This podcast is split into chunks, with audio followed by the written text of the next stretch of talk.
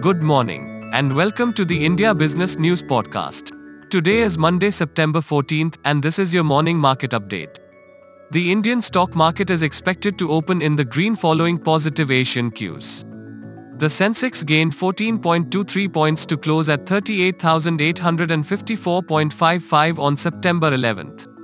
While the Nifty fifty rose fifteen point two zero points to eleven thousand four hundred sixty-four point five zero. U S stock futures rose on Sunday night after a sell-off in tech shares led to the market's first back-to-back weekly declines in months. Sentiment was lifted in part by news of Nvidia buying chipmaker Arm Holdings from SoftBank for forty billion dollars. Nvidia will finance the deal through a combination of cash and common stock. Oil prices were mixed on Monday, with U S crude rising as a tropical storm in the Gulf of Mexico forced rigs to shut down, but the gains were kept in check by wider concerns about excess supply and falling demand for fuels. India's industrial output contracted ten point four percent in July as against a four point nine percent growth year-on-year. This is against a sixteen point six percent contraction in the month of June.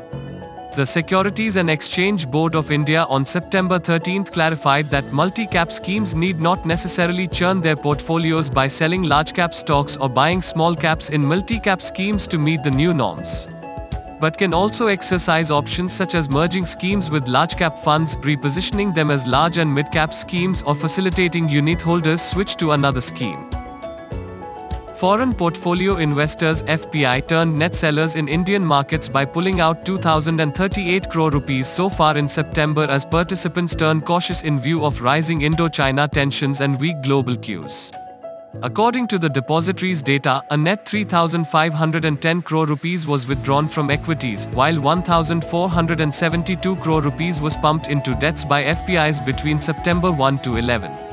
The Reserve Bank continued to remain a net buyer of the U S currency in July after it purchased fifteen point nine seven three billion dollars on a net basis from the spot market. In the month, the central bank bought sixteen point nine zero three billion dollars and sold nine hundred thirty million dollars in the spot market. The country's foreign exchange reserves rose by five hundred eighty-two million dollars to reach a lifetime high of five hundred forty-two point zero one three billion dollars in the week ended September fourth. As the standoff on G S T compensation continues between states and the central government, sources have indicated that the forty-second G S T Council meet, which was scheduled for September nineteenth, may now be held on October fifth. India's industrial output, as measured by Index of Industrial Production I I P, declined by ten point four percent in the month of July twenty twenty as compared to four point three percent in the year-ago period, as per data released by the National Statistics Office (N S O) on Friday. Stock-specific news: Bharti Airtel. Moody's has affirmed the company's B A one corporate family rating and senior unsecured rating at the same time. The outlook has been revised to stable from negative. The ratings affirmation and change in outlook reflect improving profitability at the company's core Indian mobile business because of a moderation in industry competition, an increase in its four G customer base, and a tariff. Deepak Fertilizers and Petrochemicals has set rights issue price at one hundred thirty-three rupees per share. The rights entitlement ratio has been set at three shares for every twenty shares held. The record day has been set as September seventeenth. Tata Motors. J L R sales are down fifteen point five percent in August at twenty-eight thousand eight hundred eighty-seven units.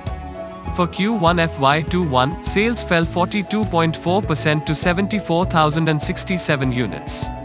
Adani Green Energy's C E O said in a conference call that the deal to buy S L's solar assets is in its final stages and the company is seeking one point eight billion dollars to build projects. Adani Enterprises. Adani Land Defense Systems and Technologies has acquired fifty-one percent stake in P L R Systems from Forasis Systems. T T K Prestige has launched new category of steel casseroles and will be initially launched in North Indian markets. That's it from me today. Have a good one. Stay safe and stay healthy.